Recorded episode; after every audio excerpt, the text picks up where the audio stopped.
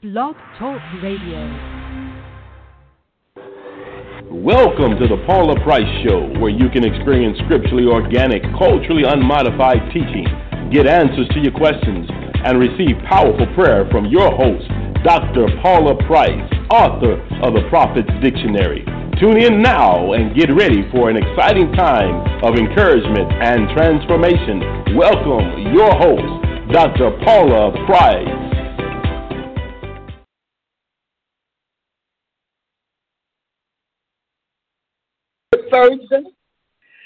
Happy Thursday. I'm excited about today. Thank you for joining me on the Paula Price Show, Blog Talk Radio, every Thursday, 11 o'clock Central Time. And uh, this week, I'm going to address something that we kind of touched on last night. If you were on last night with Wednesday Warriors with Chief Prophet Tyler Price, she had me on as a guest. And the guest of the author, as the author of the book Before the Garden, God's Eternal Continuum. And so you all who are part of that broadcast know that weekly she goes through the book that I wrote, Before the Garden, God's Eternal Continuum. And as she goes through it, she finally got to chapter 9, which was the pre-incarnate Jesus Christ and the Old Testament prophets. Think about that pre-incarnate Jesus Christ and Old Testament prophets. And so we did a, a lot of talking. I covered a lot of ground, and uh, you have to go back and listen to it. Now, may I suggest if you are a prophetic network, a prophetic educator, a uh, educator of prophets, if you are that person, make sure you go back and have your class listen to it. Listen, guys, this is free training. It's free wisdom and information. We give it to you by the grace of God. You should take full advantage of it. Some of you are doing so. But we talked a little bit about gifts versus office, which is a, a hot button. And I want to say, in uh, way back in 1993, God gave me the revelation of gift versus office and what it's about. And so I'm going to keep saying it because, you know, a, a, a new concept, an unfamiliar idea, or an unfamiliar standard can be a little bit um, rattling when you first hear it. It can unsettle you. You mean to tell me I've not been doing it the way I should and all of that? Well, truth be told, not your fault. Not your fault. Because you, no doubt, if you're like most perfect people that I've encountered, the moment you find that particular function active in you. You begin to look for training. You go to look for books. You research. You try to find ways to get more knowledge and information on what it is that God is bringing you into, or at the very least, awakening you to. So here you are. You're doing what you know to do. You're going where you can go and fight, to look for books. And up until now, until the internet, you were pretty much limited to going to bookstores and libraries and church bookstores and maybe various conventions to get the information, but it wasn't there.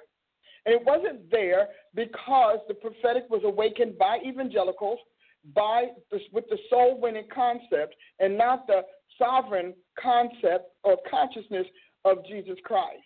And so you were told by pastors and, and evangelists what a prophet was. How, now, you, you ever think about how nutty that is? It's a little bit nutty. You know, that's like going there and having, you know, a pharmacist tell you how to do surgery, brain surgery. You know, that's kind of like, yeah, well, you kind of dance around in the field. You may all be ministers. We may all be on God's staff and team, but we're not all the same. Otherwise, why do we have different names for what we do? So you might have been that. Let's just say that that's how you came up.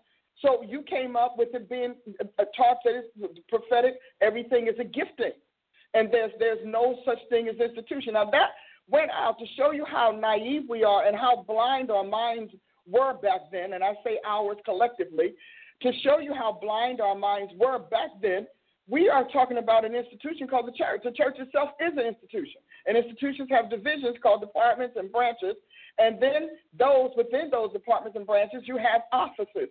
And so the church itself is an institution. And it's an institution in God, it's an institution in the world. That's why we have 501c3s. That's why we have to have accountability, and then we have to have different type of types of ministers doing different things. So you could tell that the, the, the theological and doctrinal conditioning overrode our common sense, overrode what's actually practical. So here we are. We're trying. We're trying. We're prophets. We're awakening the prophets, and we're told we're insignificant. We're told that we're just a gifting. We're told that we are ruled by pastors. We're ruled by churches. We have all of that, and we bought into that. And that became our doctrine. That became our academia. We began to teach it, not realizing that we were teaching ourselves out of significance and out of business and out of respect. So, as we go on, and I'm going on, so as we go on and we, we pass through, we, we keep thinking, okay, so we're just we're just we're just here to give the word of the Lord. And you were told that it was all about speaking and predicting, decreeing, and declaring the end. So that is our that's our bedrock. That's our grassroots. That's the that's the first seed in the ground. And we let that grow up into this wayward kind of disjointed and dis, highly disregarded into a uh, function that we have today. We were told that if everybody had their, their, you know, their own ministry. I'm going somewhere with this. So we were told everyone had their own ministry, and you could do your ministry as God used you, and nobody could tell you whether or not it was God. You know, if you said it was God, everybody was compelled to take your word for it. Now, at face value, with no standards, no framework within which to validate you or affirm you as a credible voice to their lives. Kind of crazy, isn't it? It's, it's hard to believe that that's where we were 20, 30 years ago. And yet, that's the origin of the prophetic. So the prophetic was revived under an evangelical paradigm. What is an evangelical paradigm? Soul winning soul saving, planting, church filling. That's even evangelical. Soul winning, soul saving, church planting, church filling. That's what it's all about. And so evangelists are about winning souls. In other words, getting souls out of the jaws of sin and death into the Lord Jesus Christ. Ideally, getting him in them. That's ideally because a lot of people, it was getting people in church. So we were getting folks in church. That's the mindset. Now tell me, in just those four major uh, quadrants of evangelicalism, tell me where is prophecy? Other than prophesying the Lord wants you saved or somebody's going to hell. So there was no structure for us. We started without a structure. Listen, tell all your prophetic friends Tell all your prophetic teachers, all the prophets you know, everyone in your networking in your classes, tune in now because you're going to get the class of a lifetime. Because this is where we start pulling it all together. You cannot address a situation if you do not explore its causes, its origins, and its roots. Because the roots are the stronghold. See, the roots are the stronghold of the tree. And so we have to explore that. So here we are. We have this thing, and everybody finds out that the prophetic is being revived by prophesying. So as far as they're concerned, that's as deep as it gets. And then after that, we just make up all kinds of, of rules to regulate that prophesying, to uh, validate it even, because it did deserve validation. And then we began to pull as if there was this clay base called evangelicalism and pull that clay and plug it into the prophetic that God was reviving so that it looked like a uh, clay doll, a clay structure. We just plugged in. Okay, we plugged in pastors rule. We plug in pastors define. We plug in pastors approve. We plug in church approved. We plug in people have to bear witness. We plug in it must be confirmation. We plug in well people have to agree. If we plug in it must be manifested within a certain amount of time. And so all of those are those clay plugs that we plugged into this brand new institution that God was reviving called the prophetic. And so you had all of the prophets so glad to be recognized. Finally, we're being recognized that you went along with that. Prophets went along with pastors deciding whether or not they could prophesy. And so pastors decided you could say this much, you could say this long, and you could say it this way. And pastors decided how you would deliver the word of the Lord to their people. After all, right now, we're just a function. We aren't an institution. You don't become an institution until you start getting in buildings and you start setting up, you know, order and establishing structure. You're not that. Until then, you're just a function. And so they have decided. I, I went to places where people, I mean, I got rebuked. Can you imagine pastors rebuking the government or the government agent sent by God because they delivered a word that the pastor didn't approve of? And so we went through that. That was our era. Some of you are still going through it. I don't. I established myself. I decided I'm if you're gonna call me a high office, then I'm gonna have a high seat. And some of you all need to think about that. So anyway, I we went through that, and and, and we walked around. Well, you know, the pastors get to say why, but nobody questioned that. But you know what a change agent will always do? They'll always say why. A change agent will question why we haven't moved from this place, why this unproductive, troublesome position or situation is continuing to exist. So I start saying, but why? Because I read my Bible. So a lot of you all listen to each other's doctrine. You got on a plane, you went out to dinner, you went over to you in the back room at a convention, and you and you just started exchanging ideas. And if the ideas felt good to you, you concluded that it was God. You just started exchanging ideas. That's all you did. Well, you know, then uh, well, what I say, uh, what I see, what I sense, and I'm up there with no authority, and you created an authority from collaboration, not from the Constitution of the Almighty. So we're running on a collaborative authority, you know, majority rule, popular thought, and and, and, and there's no end to that because there's no end to people to have a feeling. I sense, I believe, I think. Well, I mean, uh, it could be. And there was no authority. You know why? Because you had nothing to anchor those feelings and those conclusions and deductions on.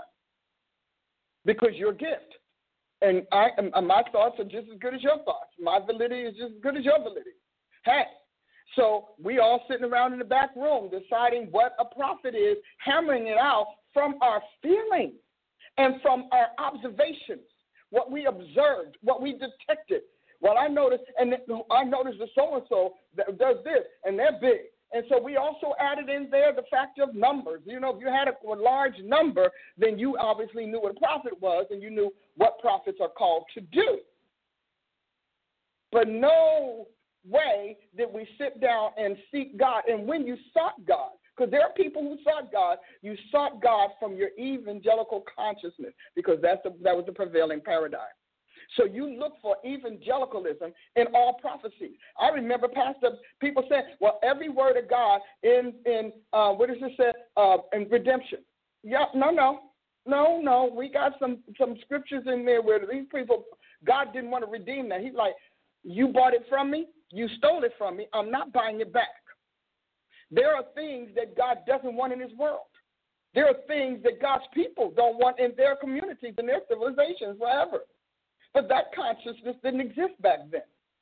So we went around, we had to go and reshape prophecy. So even though God said, Tell them I'm taking them off the planet in three days, we have to go there and say, The Lord is going to visit you and He's going to dress you up a little bit and He's going to explain some things to you. And then, you know, you, you, you know, it won't be long before you go home to be with the Lord.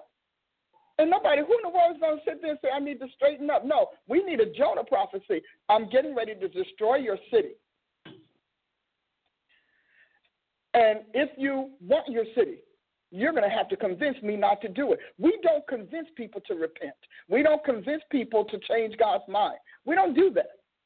Hezekiah, hey, you get ready to die, period. Get your house in order. Abimelech, you're a dead man. This is the same God. Same God, yesterday, today, and forever. That's why he had to write that in Hebrews. I am the same God yesterday, today, and forever. And it's not your yesterday, it's my yesterday. And God's yesterday is the Old Testament. So here we go. We're starting, but we're trying to be real evangelicals. We're trying to be soul winners. We want to we want to win their soul to Jesus Christ so we can say we have it. Whether their soul ever gets sanctified or if the soul ever got saved or if the soul ever turn to Christ, none of that's our concern because now we just want to prophesy everything to them. We want to prophesy deliverance. We want to prophesy prosperity. We want to prophesy everything but sanctification, separation from the world. That's Bible. So we, so the prophets today are running on the evangelical model. But where did that model come from? And I said it last night. It really will behoove you to go back and listen to last night. But that model came from the Greco-Roman model and method of prophesying. Their prophets were not involved in government per se because they were required to speak for the deity only and only predictively. People sought them for the future. Like now, most psychics is about future telling. Who's going to be my husband? Am I going to get married? Will my business thrive?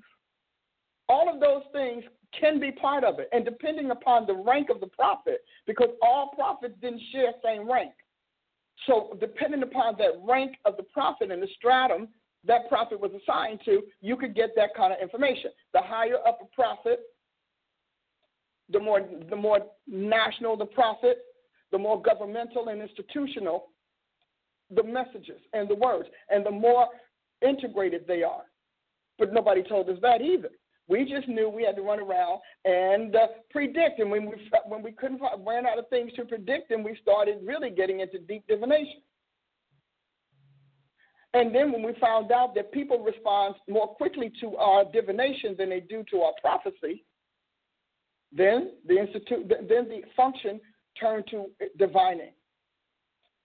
And divining, so people would open their purses and open their, their pocketbooks and their checkbooks, etc.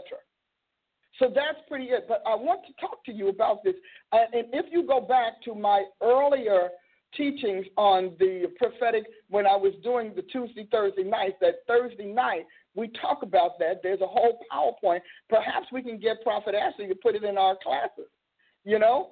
But that Greco Roman prophecy model, much of what we do in the New Testament is that.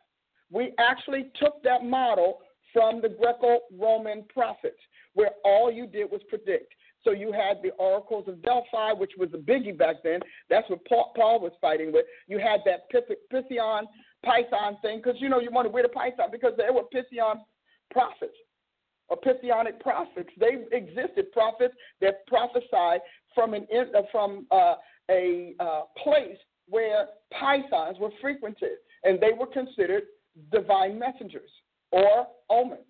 So you have no idea how much what you have accepted as a prophetic is not God. Because God's prophetic is an institution, it's institutional. And as an institution, it goes back to Abel. Your prophetics have got to go back to Abel and not Cain. Because, see, Abel was God's first prophet, but so was Cain, Satan's. So you have to go back to that. And see, this is why prophetic education cannot be just in a couple of weeks, or you go and pay all of this money to go to a prophetic class, and you all you do is learn how to prophesy. If that's your case, if that's your curricula, it's Greco-Roman based. It's influence. It's laced with divination. Because you're told to, well, all you have to do is say this and blah, blah, blah, blah, blah, blah, blah, and say what you think. Well, you don't know what spirit in the vicinity is using your mind because you don't have your filters and you're not coming through God's institution. If you're going to be a prophet of the Lord Jesus Christ, you've got to go back to Abel and go back to what got Abel slaughtered. Because you don't realize that Abel, being the first prophet, was, I mean, 100% eternal. But he created an institution. How do I know that? Because Abel's sacrifice was, was defined by God. He sacrificed according to God, and then he offered the most acceptable sacrifice, the model that God used. Now, why did he get it and not Cain? Because Cain was of the wicked one. And even though Cain was the firstborn, he was the last chosen. And so Uh, Cain, according to First John, was of the wicked one, and he slew Abel. Eve knew why he slew Abel. So Cain, these two men, were, help me, they were archetypes, but they were also progenitors. Abel was the progenitor of God's eternal prophetics brought to earth. Cain was the progenitor of Satan's prophetics and religions uh, installed in man. So Cain ended up being the naturist. So he wanted to bring the works of his hands, the works of his field, the fruits and the veggies. And he wanted God to accept fruits and veggies and juices and smoothies in place of the blood of a lamb. And God needed pure blood because the blood tells the story of everything. The blood contains everything you need to know, and the blood is the life of all flesh. And if God was taking the flesh, the life out of the flesh, he needed the blood that it contained, that was in that life, on the altar to expunge the sin of Adam and his community. Now, granted, it was a young community. Now, for those of you who don't know, go to Luke 11 49 you'll see that Jesus said, Jesus, the God of the prophets, said Abel was a prophet. So you have to do this. If you're going if you're to be a part of this next move of God, you can't run on falsehoods. You can't run on humanism. You have got to go back to your roots. And the heritage of the prophetic is Abel, under God Almighty, without a church, without a nation, with only a community and he provided the prophetic oversight and regulation of that community. So when Cain killed him, he was really trying to stamp out Abel's mantle. And for a season, for a season, it worked until we got set. What Cain did was literally, uh, by the time he's finished, condemn all of God's people to slaughter to confusion, to scattering, and to silence, divine silence, because God established Abel because he ceased to talk to Adam. Otherwise, Adam would have been the prophet. But he ceased to talk to Adam because Adam carried the seed of the serpent. So, Abel, somehow or another, God sanctified Abel to the point that he could be God's mouthpiece and mediator. Because now, with the light of God out of the human vessel, mediation is required. Now, God needs a mediator, he now needs a spokesperson. And so, even though he's still talking to Cain and Abel directly because they are the originators, Abel is it. Now, how do I know that? When you go all the way down to Hebrews, you find out how powerful Abel was, and that Abel had a blood type that was different from everybody else's. Because he said Abel's blood was still communicating for God in the realm of God's hearing and God's vision all the way up until Jesus came. And the only blood that could outdo Abel's was Christ. Now, we would talk about that later. We wanted to have a whole class on the blood and Christianity and, and all of those kinds of things. But that's not the direction I want to go in. I'm, I'm headed someplace with this. I'm framing what I'm about to say for that purpose. So, Abel to Zechariah, Jesus said, were the prophets that, whose blood was spilt over the, the life of his nation's existence all the way Abel to Zechariah. These uh, uh, every prophet that was slaughtered for the word and, and, for the, the calling on their lives. But the point of this is that the, the Abel founded the prophet institution. And it wasn't based on prophesying, because as you can see, what got him killed was his ministry, was his message, was his methods, was his offering, was his sacrifice. That's what got him killed because God constantly appreciated what Abel did. He built Abel, he sent Abel into the planet. As a matter of fact, when Eve got Seth, powerful phrase, I got to read it. Let me see if I can find it. You know, I'm having fun. Are they following me? Are you all appreciating this? Because these nuances, See, one thing about prophets, discernment is for nuances. You don't need discernment for the obvious. You just need observation. But discernment is for the nuances, the subtleties. the shadow types. You need discernment for that. A whole class on discernment would not be a waste on the modern prophet.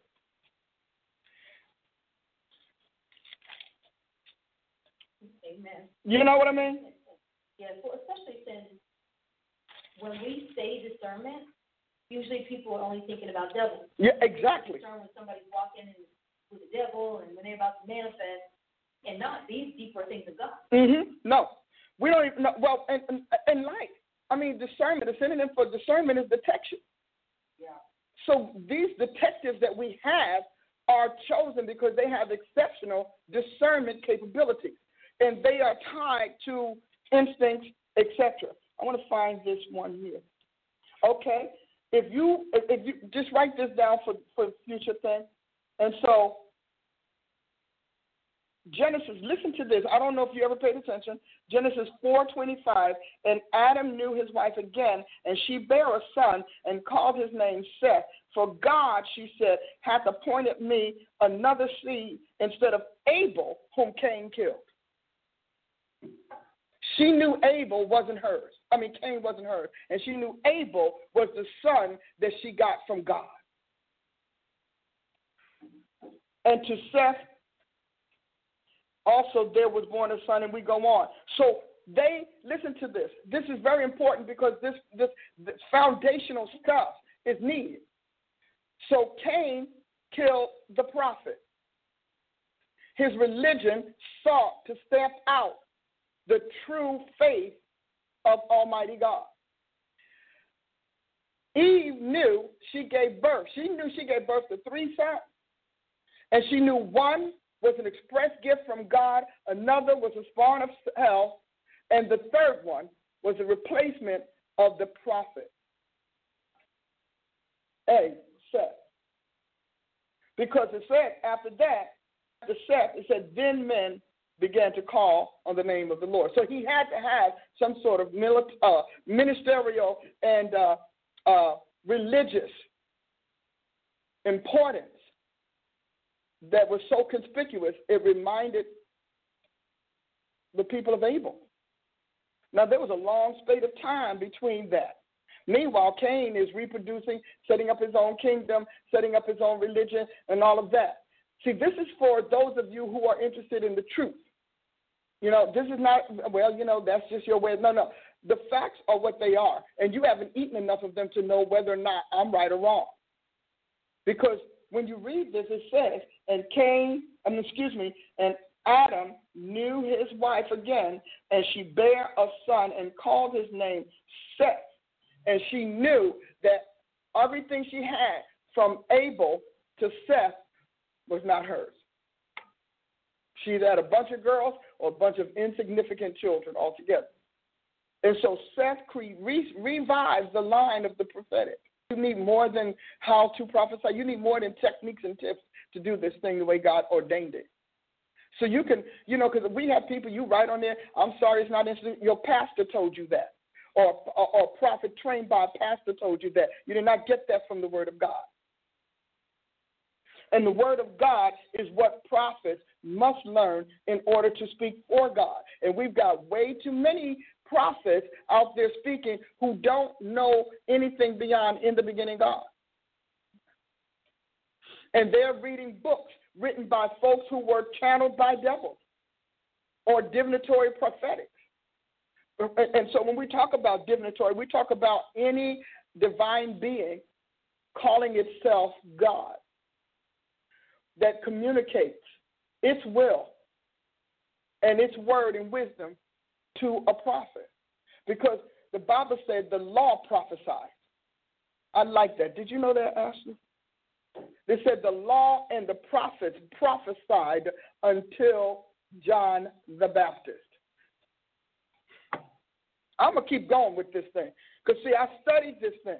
And I'm telling you that if you can't ask the right questions, you are, you are vulnerable to false prophecy.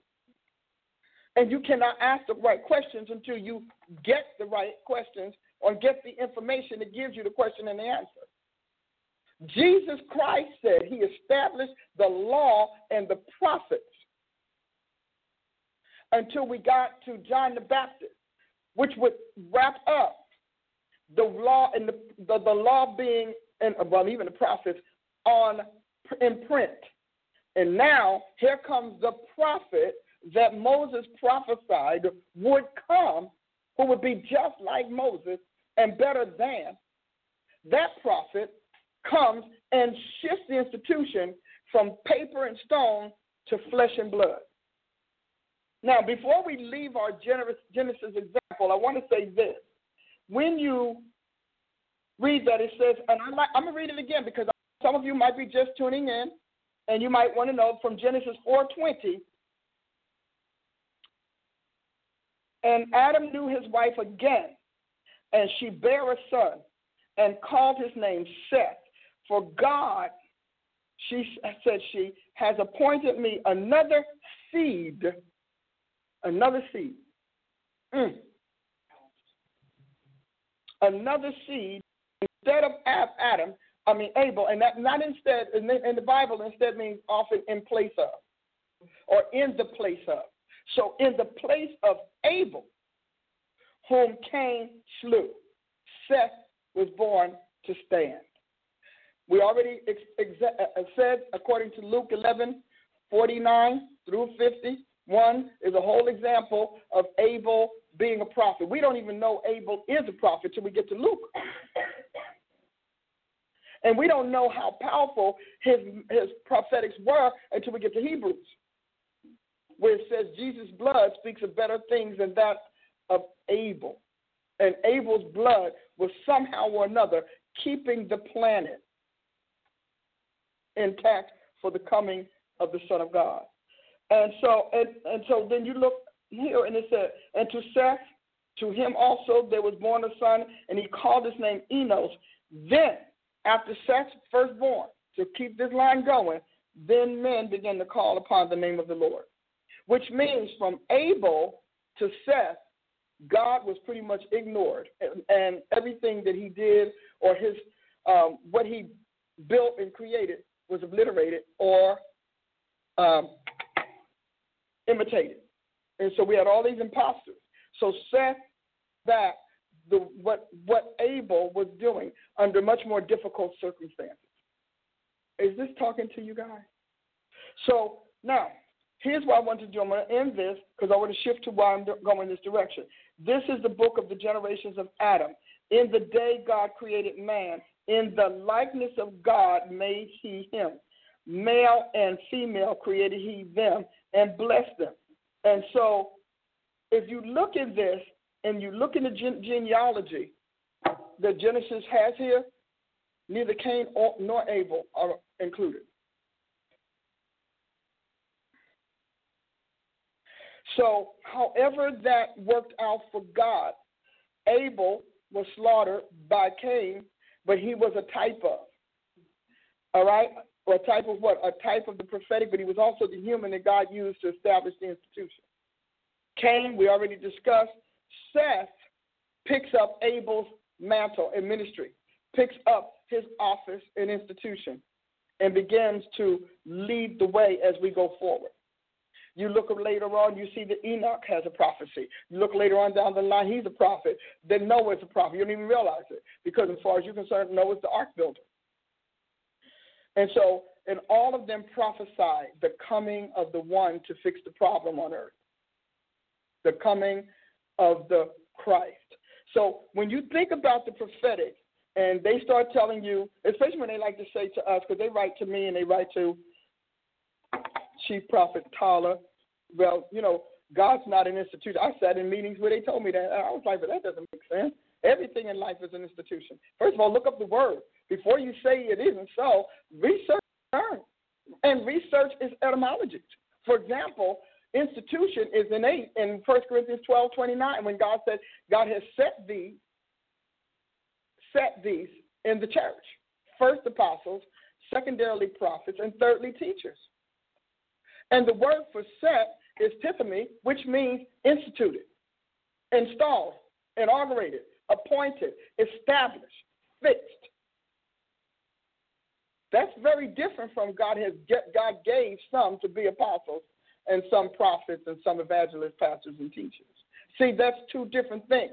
I challenge you, my prophetic uh, brothers and sisters, do a comparative analysis of those two passages. Compare, I mean, really do it from now, and don't do it from so and so's book. Do it from you and Jesus. But that comparative analysis is going to tell you who's who and what's what in the kingdom. And it's going to be hierarchical. And the people who are trying to tear down the royalty and the throne of Jesus Christ hate hierarchy. They hate to think that things, there's an escalating up or a de escalating down. They hate that. And so they're going to keep telling you that hierarchy is wrong. But yet, when you step back from from just civilization as a whole, it functions on a hierarchy. And if you don't touch it, one emerges by itself. It just emerges in the course of everybody doing what they do. The weak accept that they can't beat the strong. The strong takes all the responsibility for protecting and defending the weak, and on we go. Is that is that good? So why did you go that way? Why do we have to have that class? Because God starts everything with his prophets. Everything. As you can see, he restarted humanity's existence with the prophet. Everything God does, he does with the prophet. It doesn't matter what it is. And even if you don't know it, see, God doesn't care that you don't, that you're not omniscient, that you are not omniscient way He is. God operates on His own omniscience, His own omnipresence. So He's okay that you don't share His omniscience, and so you can't see that He does this somewhere with someone that you don't know. So that is where you have to take it by faith that God does everything by a prophet. Surely the Lord God does nothing except he reveals his secret to his servants, the prophets. He starts everything with a prophet. Every move, I don't care if the move was evangelical, he just ran with the whole evangelical adjective and said, But I have some evangelical prophets. And they're going to do it because that's who I put in the seat of power for a specified period of time. So we've done this. We've got this. We, have got the prophets revived. We've talked about that, how they were revived, and how differently they uh, erected this institution from how Bible constructed it. And so Bible built it on the eternal word and the eternal will of Almighty God. That's how Bible built built the institution humanity, humanism, built it on the individuality and the individual ministries of the gifted people or people with the gift of prophecy. You see the problem. So one is on a rock, and then others on sinking sand, and then you wonder why it's sinking. Isn't that interesting? So I want you to keep with me. Now stay with me. So the humanist model we already established is the Greco-Roman model. All you do is prophesy. You sit in the place and people come to you and you prophesy. You build nothing, you enlarge nothing, you expand on nothing. If you are if, if you are so inclined, you will go and just form a little networks where you just run around as a little band of prophesiers. And you do that, we began that by prophesying in the church until the pastors did what shepherds ought to do, protected their sheep, and put all of that crazy out because there was nothing for them to use to confirm or verify those prophets that were running through their churches.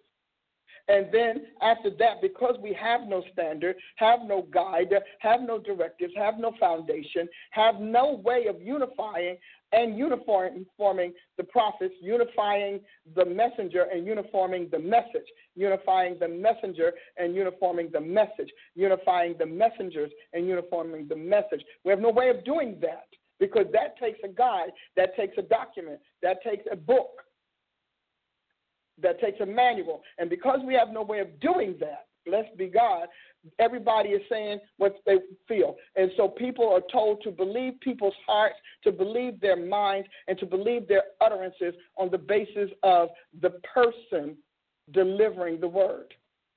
So You can't even confirm if this person is a prophet. You can't confirm if God ever called them to be a prophet. You can't uh, uh, confirm that God even spoke to them. You aren't in their prayer closet. You're certainly not in their hearts or their minds. So, what are you to run on? What are you to use to protect yourself and to make sure your family, your household, your businesses are receiving from the God that founded them, that ordained them, and that you want to prosper them? You have no way of knowing that and you've been running, believing this one and that one, and you've been trained. Because a good prophetic institution is going to train its audiences. Because people have got to be taught how to entreat the word of the Lord. So this is where we are. You want to know how we got this. So then, how did the church get in such a mess? Number one, the prophets came up under pastors. The pastors approved and authenticated the prophets. That is no, there is no no basis for that, no premise for that in Scripture. As I just told you, do the work of do a real study, exegesis of 1 Corinthians 12, 28 and 29 and Ephesians 4, 11. Promise me you'll do it. And let me know. I'm interested in some of you all's feedback. Some of you all will do it. I want you to let me know what you discover, especially under the Lord Almighty, under the author of the Scriptures. So we move on. Now, how do we get here? Well, now the church is in a mess. We've got the, the two authoring mantles of scriptures and the two first and second offices of the church being shut out, frozen out, banned from the congregation, from the ecclesia. So that's number one. You write that down. That's issue number one. The authoring mantles of scripture and the first and second offices of the ecclesia are being banned and shut out. So the only thing they're tolerating is the teacher. Plain and safe. But the teacher did not author scripture. The foundation is, according to Ephesians 2.20, is apostles and prophets. Over and over again, the revelation was given to apostles and prophets. The mysteries were given to anybody hearing me? The law was prophet, prophesied with prophets. The golden rule that we love came from prophets. The prophets have scriptures. The pastors have none. The prophets have scriptures. The apostles have scriptures. No other officers have scripture. That's why I call them the authoring mantles of scripture. Because they authored that mantle, that office, that anointing. Hallelujah uh, uh, authored the scriptures. They're the one that built the institution called the ecclesia. The, the, the pastors did not build the ecclesia, which is why they plant churches. We built them. So they, they can they, you can go and found a church, and if people want to come, God bless you, and thank God. Thank God, it's a big job. We need everybody having some churches, but let's not forget who's who. You could say God doesn't have rank. I've had that argument. You know, people have told me, but you know, God doesn't have rank. Yes, He does. He ranked kings over everything, and then He ranked He ranked ambassadors, and all on and on and on. So God has ranks. He does. He has orders. He ha- he says he has orders. He has ascending order. He has descending orders. That's Bible. But see, you listen to somebody preaching. You're not reading what God spoke. See, we still don't read what God is speaking in His Word because we're still caught up with preaching. Because it, this is big. And if you get a person who is going to train you in God outside of Scripture because they don't like to read and they don't like the small print and they don't like big books, you're not going to know God. I don't care what they say because you, you cannot catch your affection for God. You've got to learn Him. Jesus may be your personal Savior, but do you know His person? And see, many of you all do not know the person of Jesus Christ, even though you're claiming him as your personal Savior. So, prophets and apostles, because a lot of the apostles the same way, the prophets and apostles hmm, are the mantles that offer Scripture. But if they are, then we need to go in, in the path and follow the, the, the path of our predecessors and begin to learn the Bible learn the scriptures. And don't just get these little flaky, flaky scriptures. There's a lot of them I will never read. There's some I will not ever use them. I'm telling you, I won't use them because they're about the people. They're democratic. They're democratic. They're Laodicean versions of Scripture. where the people rule, and they're democratic, they're um, they're they're cultural, and they're for the people, by the people, and also decided or approved according to the people. I will not read those Laodicean, Laodicean translations. I won't do it. And you know why? Because I represent the throne of Christ. I represent the King of glory. I don't represent a president. I don't represent an elected official. Jesus is not elected. He was born into it.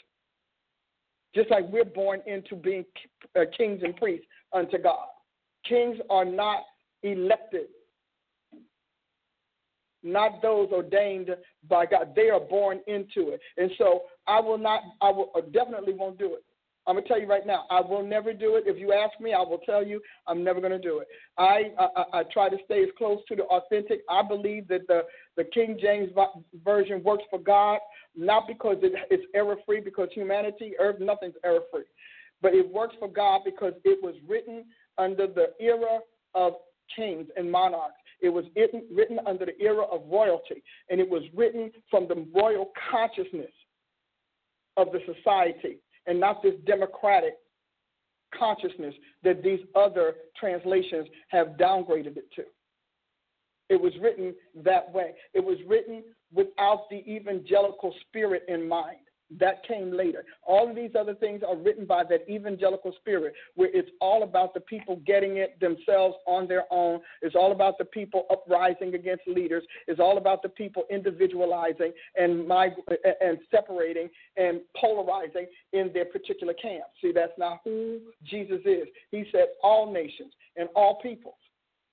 So I would never do it. I'm gonna tell you right now. Now I will put some up if you're brandy new, or if I think that something is so important, I need you to at least get the nugget of it. I'll give you a line or two from this one and that one. I will never use the Message Bible ever, ever, because it's not the message of Jesus Christ. It's very Laodicean. It's very much about the people. So I won't use it. But I do think that there's a place for it for the people who are just coming in. But a scholar, no. As a scholar, I would never use it. As an academic, I would never use it. As a trainer and teacher, as a, and, a, and certainly not as an apostle or prophet, I wouldn't do it. But I do think that if, if people people who are baby in Jesus probably need those little baby words, and they wouldn't care about the distortions and the deviations and the omissions. Anyway, I just would never do it. That's like one of those that I won't do as a scholar. I don't recommend that that translation for anybody who is seeking the royal truth that comes from the throne of Christ because it has there's nothing royal about it. It has no royal overtones or undertones. That's just one. I can give you more, but that's just the one that I think is most misleading. Many of many of these celebrities and whatnot, they're running on that message Bible, and that's why they are failing Christ because th- that that Bible literally gives you permission to abdicate your position as a king or priest unto God. That's just me. That's just my personal statement. This is not anything like that, but everything I've read in it, I've, I perused it once, I read it one time, and I hated it, and I and I didn't know why because I was too young in Christ. But now that I'm older, I understand that that the God's kingdom is royal. God is a royal kingdom. We are a royal priesthood. Mm, somebody hear me. We are holy and all of that kind of stuff. But everything that all inclusive, everybody's okay. Uh-uh, we won't do that. There are a number of other ones I would caution you against. And if you came in my class, I would give you a list of them because you need to know that if you plan to be good in God as a prophet, you cannot read those Laodicean versions. The people rule the people decide. But this is all about people understanding. Well, we need another translation because the people don't get it. Well, they don't understand ABCs till we send them to school. They don't understand calculus. They don't understand how to be a medical doctor, etc. Nobody goes and say, you know what, we're going to take these our foundational books and we're just going to just just switch them out. You don't do that. Now you get other versions, you get other people who do it. You may enlarge on it, expand on it, but not a, a book that's all conclusive. And see, uh, in this in this consciousness, nothing is ever the end. So nothing is ever all inclusive. And then if it's inclusive, we have to go back and adapt it so that the excluded don't feel bad. But if you're going to be a scholar, if you're going to be a prophet, if you're going to be the next generation of the authoring mantles of Scripture, then you have to go where the those people started, where they began. I know for a fact, I'm going to tell you right now, and I know for a fact because I'll get some emails on this and some, rather inboxes. I know for a fact that there are people who just, well, you don't know what they felt like. But the Bible said, holy men of God wrote as they were moved by the Holy Ghost. The holy will know the right translation, the unholy won't care. But if you're holy and you're sanctified to what God has called you to do, you're going to say, That's not God. Uh uh-uh, uh I can't do that. But if you're looking for easy street, an easy read, because you know we even have one called the easy to read version, and then the easy to read translation. If you're looking for easy read, then which a prophet and apostle ought not to, then yeah, you'll take whatever because you're not going to want to have to go to the dictionary and then go to the concordance and then go to the so and so. They these these are false translations. They've even written their own concordances. But when you go back and trace the words, see if you are a searcher, and if you are a steward, which apostles are supposed to be stewards of the mysteries of Christ. If you are that, you're going to go and track it. I've looked at those little crazy concordances, but when you go back, words mean what they say. When you go back and trace those things back to their root, both their biblical root and the etymological root, you're going to find out that those that, that they were they were ch- ch- turned slanted for the advantage of the easy reader. The, the God said, "My yoke is easy." He didn't say His word was easy. He said His words was cryptic on purpose. He said, "I spoke to them in parables on purpose because I need them to have an agent, an instrument that breaks the code." So now I laid out all of these things. What do all of these things have in common? What they excuse me, what they have in common is that they divided the house of Christ. They divided the, the church of Christ. Diverse versions of Scripture guarantee division, breach the unity of the body of Christ. No agreed upon version or translation means every man does what is right in their own eyes. So we're in the judges era of the church. That's number one. So, number two, I think that's already scary because you can't get people to agree on what thus saith the Lord or how thus saith the Lord was said. We can't get an agreement.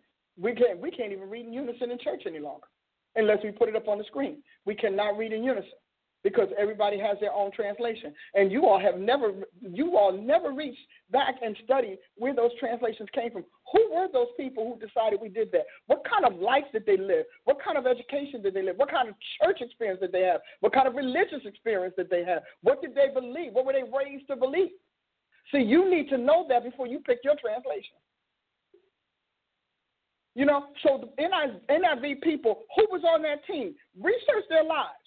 Somebody needs to do a profile on it. Research their lives. The message book. Research their lives. Easy to read. Research their lives. Good News Bible. Research their lives. You need to research the authors of those works. You need to know, not and don't get caught up in all the alphabets and carrying on. Go back to their individual lives. Who were they born to? What kind of church did they grow up in? Because all of that feeds into why they became a member of the team to alter the word of God for the people. Why were they so prone to alter and create a Bible for, based on the commandments of men or the preferences of humanity? So you need to know that. If you're a prophet, that is your job. It is your job as a prophet to guard the, and to, to research and investigate. Discernment comes from investigation. I know you think it's an, it's a, an automatic thing. It's not automatic. It's not autonomic. It doesn't just show up. Discernment comes from investigation. First education and then investigation. And from there, your instincts and intu- intuition join that and give you the faculty that you need to separate and discriminate one thing from another.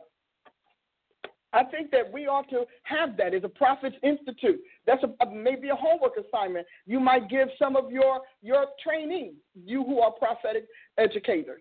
But you should know who this guy here. He came from so and so. What was the prevailing thought? Because all of those like those minds were like those like minds came together on a single premise that said we must write a Bible that is different from what the church has used for 2,000 years and from, from what kept it together. Mm. And so now we've moved into American, uh, well, and actually modern um, uh, practice of individuality. So we want to individualize the scripture. What does that do? In the end, individualizing scripture guarantees division. In the middle of the word individual is divide. So individuality will always divide. And unless you can come up with a common glue, a common bond that unifies, and that only happens through uniformity, you cannot unify without uniformity. That cannot happen. Now you can gather, we can all sit together in a room, but we can sit together in a room, one room, and argue until we're crazy, until we come up with something that brings us all into the same mind. The, Paul talked about same mind, one mind, all the time. Didn't he? He talked about it all the time. So I'm having a blast here today. How so so the first thing is the Bible was attacked. Then of course the ministry offices were attacked. And then ministry education came under attack. And then ministry unity and conformity. You began to be a joke. If you if you conform to Christ, the world they already have a, a, a paid jesters and paid mockers and scorners to make you know and feel bad about being one. Meanwhile, they can be one. They can be one, and they're uniform.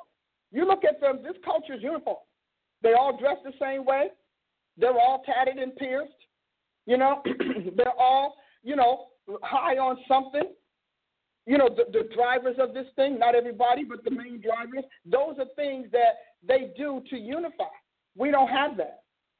We had that, but we don't have it now. And so, and, and when your liberty proves itself in division, then you are not a liberator, you're a captor. So we scattered this man's flock. So we want to go on and talk about that. So, and then the last thing was that the congregation, the pastors took over, each one with a different congregation and their own mindset on how things going. You cannot have pastors in charge of the church and have unity. It cannot happen. Logically, that's a logical statement. Because all of those different houses, all of those different congregations, all of those different leaders, with all of those different people with their various preferences, will always fragment. That is why God didn't start the church with pastors. Because pastors are distributed. They, they literally they're dispersed. That's a disbursement organization. That institution is about disbursement, and disbursement is always vulnerable to division. We cannot fix this church until we change the headship. What's driving it? Because pastors are going to think about their house, they're going to think about their church, they're going to think about their people, they're going to think about their money, they got to pay their rent, they got to keep their overhead, they got to build their ministries, and it's all based on that one head. So we got all of these different heads carrying a, a single title that are as diversified as the, as the nations of the planet. There cannot be unity. Well, yeah, well, we're all unified in Jesus Christ. Look at how that turned out. Obviously, we weren't. Because we got churches that don't preach the Bible, don't mention Jesus Christ. We got churches that got to have smoke and mirrors because the Holy Ghost won't show up. You know, we get smoke without a machine. In our church, in my services, I get smoke without a machine. The cloud comes without the machine. Jesus like, I could do this. Leave me. I can. We don't have to have somebody in the back pumping smoke. Pastors are, are, sitting there allowing their members to talk them into black walls when, when God talks about blackness is death and doom. Black represents death, doom, and judgment and you are walking these pastors' churches, and I'm like, you got black. My my Bible say the people sit in light, that God is light, and there is no darkness in Him at all. But see, you don't know that. You can't even defend. Pastors can't even defend themselves against the powerful of their flock because they don't have the Word of God. So here we are now. The church is broken, fragmented. You can't. What? Why is the church broken? Why is the church splintered? Why is it fragmented? Because the the the, the office that is supposed to be out in the field, the domestic office is trying to act like a government office. Can't do it. All those churches cannot govern because they don't agree. They don't agree. I don't. I think we should do this. I think women can wear yoga pants. I think people could be tattooed. I think you know the government has. We haven't seen them people tattooed yet. Now they may have it, but I bet you they can't afford it. I bet you. And you know why? Because it speaks to a single cultural uh, practice, and they have to represent the whole. And no pastor can represent the world because the pastor has to take care of the church. So they should never have been in those seats, ever. And so here we are. Now, you know, it's it, God allows what God allows just simply because. You know, God did not want Israel to have a king. Israel had become very well acquainted with the nations around them, and they wanted to. They took on the be, be like itis, and they so they wanted to be like the nations around them, and that be like itis is what caused them to have a king. So God said, if you want a king, then I'm I'm Alpha. I got to choose the king because I'm the King of Kings and I'm the God of glory. So He chose their king, but He didn't want it. He expected it. He anticipated it. He made provisions for when they got to that point because he's God. He's got to know the Omega if he's going to be God. And so he chose that. And, and so God tolerated this because he wanted us to see and he wanted the future generations to know what happens when we put the fourth, fourth member of Ephesians 4.11 that's not mentioned in 1 Corinthians 20, 12, 28 in charge.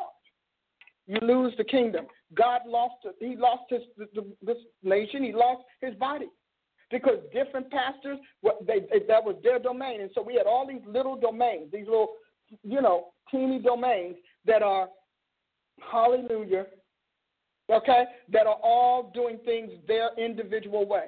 Well, we sing, but we don't sing. We have music. We don't believe in music. We have flags. We don't want flags. We dance. We don't believe in dancing. We believe that people can, do what they want. We don't. We believe that there's such a thing as a gay Christian. We don't believe there's a gay Christian. We believe that the transgenders are, okay? All of this here, pastors allowed. This is their watch, and this is the fruit of their watch. And this is the fruit of what they did with their authority. And they went and had the little meetings, and then they they they, they polarized in in various little uh, sects and ideologies, and they believed in all of that. So okay, well this is what our group. Well this is what I think our group is, and yet they all are subject to the people.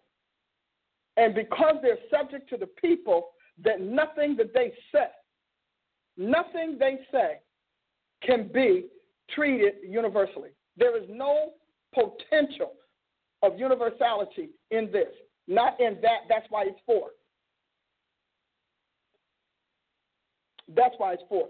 So a house divided cannot stand. So we are the household of faith. We are now divided. So we can't stand, and that's why they're falling. Boom, boom, boom, boom, boom. That's number one. Strike the shepherd, and the sheep will scatter. Isn't that what's been happening? The, these people got out in these high governmental realms, didn't know what they were talking about, got out here trying to give this word and that word, and whatnot. Where are they? Where are they? Where are the evangelical prophets that, that were on the front line? Sick, dead, or gone? Because it's not about soul winning, it's about kingdom keeping, about king covering. We are supposed to cover our king. We are supposed to represent who he is. We are his priesthood. Melchizedek is an example of the royal priesthood that we are to model. Oh, uh, that's a whole other claim. Okay? And so do you do you realize can you realize that when we went and get this whole thing was taken over by the pastors and it began to be built on the platform of soul winning and soul saving and soul and church planting and not kingdom. And when we say kingdom, see what a lot of us say kingdom, we mean well we get to boss people around or we get to strut and opulence and we get to be glitter and, and glamour. That's not what I'm talking about. I'm talking about the realm of the king. And you cannot do kingdom without knowing the king. You cannot do kingdom without visiting the king and getting the king's orders and mandates. You have thrown away the king's constitution. You've thrown away his, when you've done that, you threw away his government. And you set his church up to be splintered. And so there was no, I mean, the, and the pastors were unanswerable because how you gonna make? Uh, well, this is I'm uh, this is my church. I do what I want in my church, and like little plantation owners, we all do what we want to do with our with our little populations. So think about this. Can you recognize the vision? How can Satan cast out Satan? You can have all the intercession you want about this church. It will not help. You can pray. Y'all can go. You can go on. I bind you. You can do that all day long. But you know what? Satan not gonna cast out Satan, and he seduced this church into being divided so that he can weave in there and sow and plant his agents, his emissaries, his commands, and his values and beliefs. And we are representing satanic values and beliefs. That's why you think folk can chat. That's why you think, come on now, this is the truth. You, where'd you get that from? He, because and inseminated a, a, a shepherd who then liked the idea and next thing you know, it's the law of that church. And then now we become, you know, see and do, be like. And so the be like spirit went, went around, and I want to be like this one. So we, we can do the Who, who in the world said that it was okay for a woman to show up in church in yoga pants? That's a devil. I'm telling you, that's a devil. A woman coming to church, church dressing, that's a harlot. You got the harlot church. That's a Babylonian thing, baby. That's not Jesus Christ. you need to understand, but see, you all haven't checked these trends out. You just went on because they felt good to your flesh. You went on and adopted them, and your pastors let you do it because the pastors themselves didn't want to stand in righteousness. A lot of them being male probably really appreciated your little yoga behind. And your little tight, tight shirt. They appreciated that. And you know what? So they got a chance to pretend to be righteous, pretend to be holy, pretend to preach the gospel, and got a little porn on the front row. Because all of that is pornographic attire. This is what the apostles of Jesus Christ do to open their eyes and to turn them from darkness to light and from the power of Satan to God, that they may receive forgiveness of sins and an inheritance among those who are sanctified by faith that is in me. See, that's important taking out all of those other little things that we like to do, we do it. Why in the world do you think you got you got churches with people hard out petting? I mean, you sit around with some of these people, the man is rubbing the woman's back, scratching her back, and you in church. When you got to watch some man scratch his wife's back, and her, come on, that is a that's vulgar as a day is long. That's a affection is supposed to be private, and then when it's public, they call it pornographic. They call it public. They call it porn, pornography. They do. Because it's, it's, it's, intimate, sexually charged behavior that is done in public. All of this public display of infections, I don't care who you are, I don't care how long you've been married, that is still pornography. You're still painting pictures in people's minds of a sexual experience or encounter, and you're doing it because you want them to know you got yours and they don't have theirs. But how can Satan cast out Satan? I want you to remember that scripture. How can Satan cast out Satan? Uh, Satan is not going to cast out Satan. He's just going he's going to treat uh, your your congregation as a chessboard and just move his devils around. Because he can't cast them out. Why would he do it? He put them there for them to do something for him. And so congregations in power ought not to be because they divide the body of Christ and they polarize us and force us into camps and sects. And that's just Jesus' word. Now, whether it changes or not, that's up to him. My job is to tell you what the problem is and to tell you that if you want to fix the problem, it's that kind of overhaul. His entire modern ecclesia has to have an overhaul. And the, the, the leadership must be switched out and reverted back to the authoring mantles of Scripture. And before they're worthy of taking it on, they need to be trained, they need to be vetted, they need to be proven and, eval- and validated, not just elevated. That is why people can come in and, and, and pastors can make apostles and pastors can make. How do you do that? You don't even know how God makes an apostle. And when I when you read your Bible, I read my Bible. I come to talk about. I'm the Bible girl. I'm the Scripture girl. And you cannot hurt my feelings about it because see, y'all have lost this man's kingdom without the Scripture. I'm gonna keep on saying, yes, I am. Somebody has to say it because we have to fix it, and we got to own up to it. See, this is not about judgment. This is about owning up to it to earn the, the, the opportunity and the privilege of being able to correct what you didn't know better. You are getting an opportunity to correct it. You can get caught up and say, well, that's just judgmental. Yes, it is. Everything's judgmental. The shoes you put on today were a source of judgment. Come on. I wore these shoes because I judged them to be better than the other shoes. The, go better with this outfit. Everything is judgmental. Your color, your hair, how you wear your hair, the car you chose. You render judgments on everything. It is impossible to get through a day without judgment. Every selection is the fruit of judgment. Every option is the fruit of judgment. Every choice is the fruit of judgment. Why? Because two or more things were compared and you had to render a decision as to which one was better, which means you had to decide which one would fit your needs at that time. You go to a restaurant, you judge the food all the time. You go to a movie, you judge everything. So don't give me that. I'm not impressed. But we do have an opportunity here to repair our error. I don't think it was sin. I just think it was naivety, and naivety guarantees error. That's just the way it is.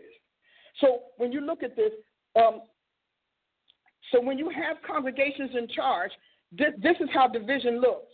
You have you have individualized mandate. Each church has its own mandate. How many of you all heard the pastor say uh, the mandate on this house, my house? We have a mandate. Well, that mandate on that house didn't travel universally. It wasn't universal. So, and each one had different mandates. And when pastors go out to talk and chat, they all talk about their mandates. And then they have individual standards. Yeah, well, this is the way we do things. Well, I don't care where you go there, you want to help them out and try to help them do something you learned. No, no, no. This is the way we do things. Our standard is this. And then you have a diff individualized doctrinal emphasis. One wants to emphasize salvation, somebody else sanctification, somebody else prosperity, somebody else family and marriage, somebody else business and enterprise, somebody else. You all want to emphasize that, and you're not wrong in your realm. You're just in the wrong realm. Individualized permissions and approvals. So, what one pastor thinks is not harmful, another pastor will say is. One house says it's real okay if you don't pray in tongues. We prefer you don't. Another house is like, no, we need to pray in tongues. One house says you just need to read a couple scriptures a day, a, a week. Another house says you need to know your Bible. See, different individualized permissions and approvals. And then, of course, individualized ideologies and expressions. And these don't have accords with other unless you're a denomination. And what makes denominations perpetual is that they have worked this out. There are no individualized anything. There is the institution they founded, the officials they appoint to it, and the documents that govern and guide it. And so we got out here because, you know, the whole word of faith and charismatic was all about breaking ranks with institutional churches, with breaking ranks with domination, denominational churches, so much so, so much so, come on here, hear me, that you today think denomination is a dirty word. You're going to say, well, I, I actually, we, we go to a denominational church. Hallelujah. Bless God. First, you go to church. And secondly, you're going to something that's been around. We can talk all day long about those denominations, but the Methodists are always around when God needs to get in the lecture. And he, th- those Baptists and, and all of those denominations, he, Episcopalian, Presbyterian, he got, they are always around. We have very few charismatic word of faith churches that go beyond 20 years. Very few. But so God, so there's his clout. So that tells you something. If God is still using them, and you, I've heard people, God's gonna bust those denominations out. No, He's not. Hear it from me. He is not. So all of you denominational leaders, breathe your sigh of relief. He is not going to bust you down. Now, he might switch out the headship, switch out the leadership if he wants to go a different direction, but he is not because he can count on them being the Christianity that he wants to present to the world. Now, they might be not be doing everything right. Stop giving that prophecy. God is not busting down denominations. Hallelujah. Aren't we glad? Now, He's shifting them. I will give you. He will shift them. And we've met some people that God is like, okay, so I need you to shift. This is safe. But He trusts denominations because they are uniform. And because they're uniform, they're unified. He can't trust us right now. And I say us, I'm talking about this new um, what charismatic, whatever thing. Even the word of faith people have a, they have a sort of unity and uniform uh, and unification, but they don't want to put denomination on it. Well, let me do it for you because that's what it means. But they've been around and they have uniformity. and they have unity because they all operate from the same manuals and guides. Prophets must do that. We must establish that. We must establish an institution that will permit that and that will also prolific uh, you know, proliferate that in the body of Christ. We have to do it. And, so we have to recognize a house divided cannot stand. So the church is falling because all of these congregations have divided the ecclesia. And that is why it can't stand. It's falling because you, I mean, if, if, a, if a leader wants to get any counsel, they got to have like nine nine, you know, 200 representatives to give you a piece of Christianity just for them to make a decision. Most of them are like, it's not worth the trouble. We're just going to run on what we know. The last thing I would say on this subject, and that is congregations are built on private interpretation, subjective reasoning, and based on internals and not scripture, based on your in, inner self, our inner man, and they also based on they also deliver biased applications that excludes more than it includes. So every house is seeking to be different. That's it, congregation being different. We want to be different. We want to stand out as different. Different is the precursor to division.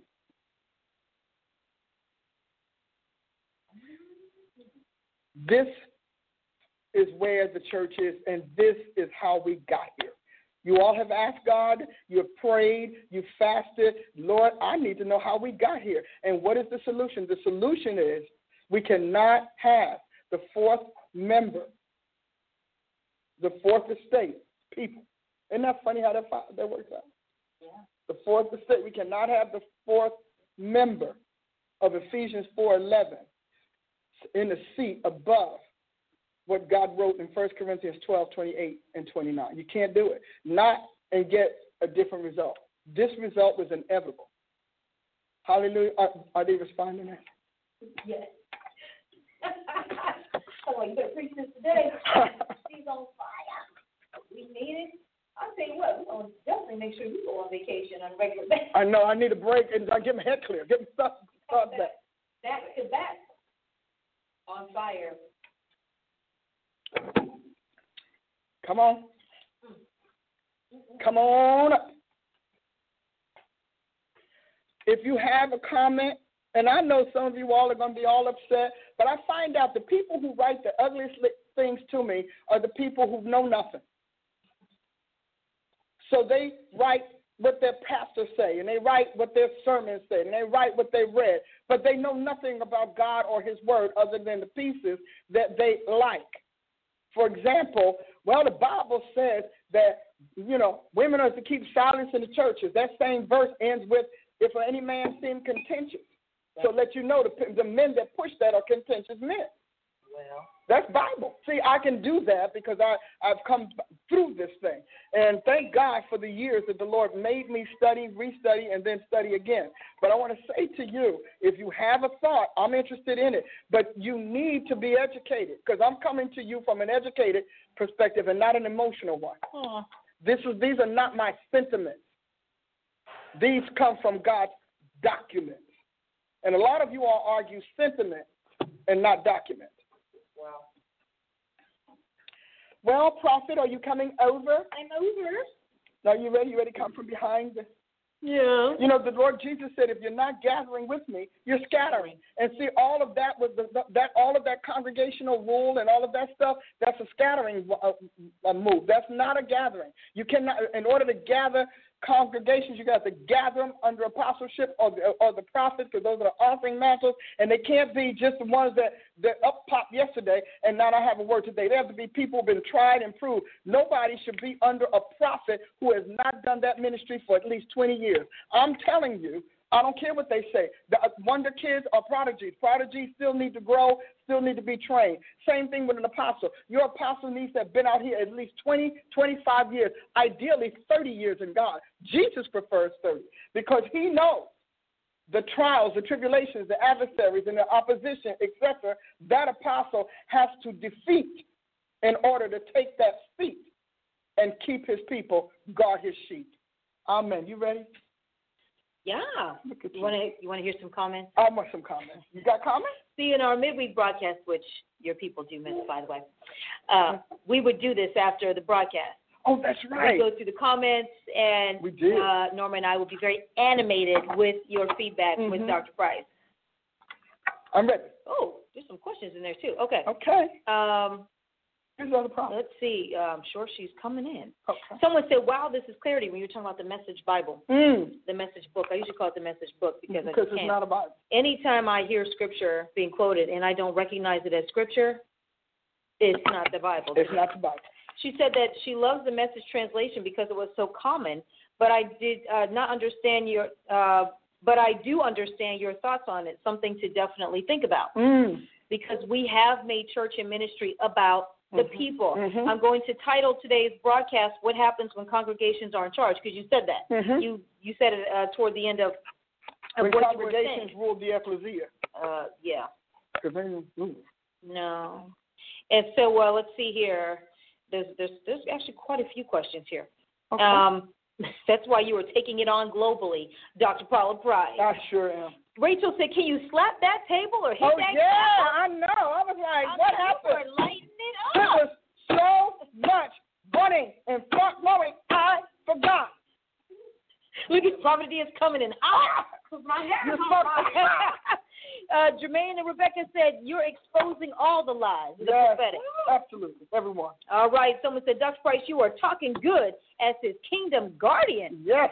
Eric said, I miss ABCs of apostleship and prophetic ed. oh, yeah. Hilarious. Everybody Okay. Yes, I know y'all missed it. Uh, someone said the Nicole said the implications of this are so scary. yes, they are. uh, man, and then you know the fire, the fire. This is so good, Dr. Price. We thank God for you, Dr. Price. I'm all ears here. Someone said I'm all ears. Uh, Tara said, "What a great teaching." Pastor Tom said, "Go on fire today. We need it. we need it. We need the fire."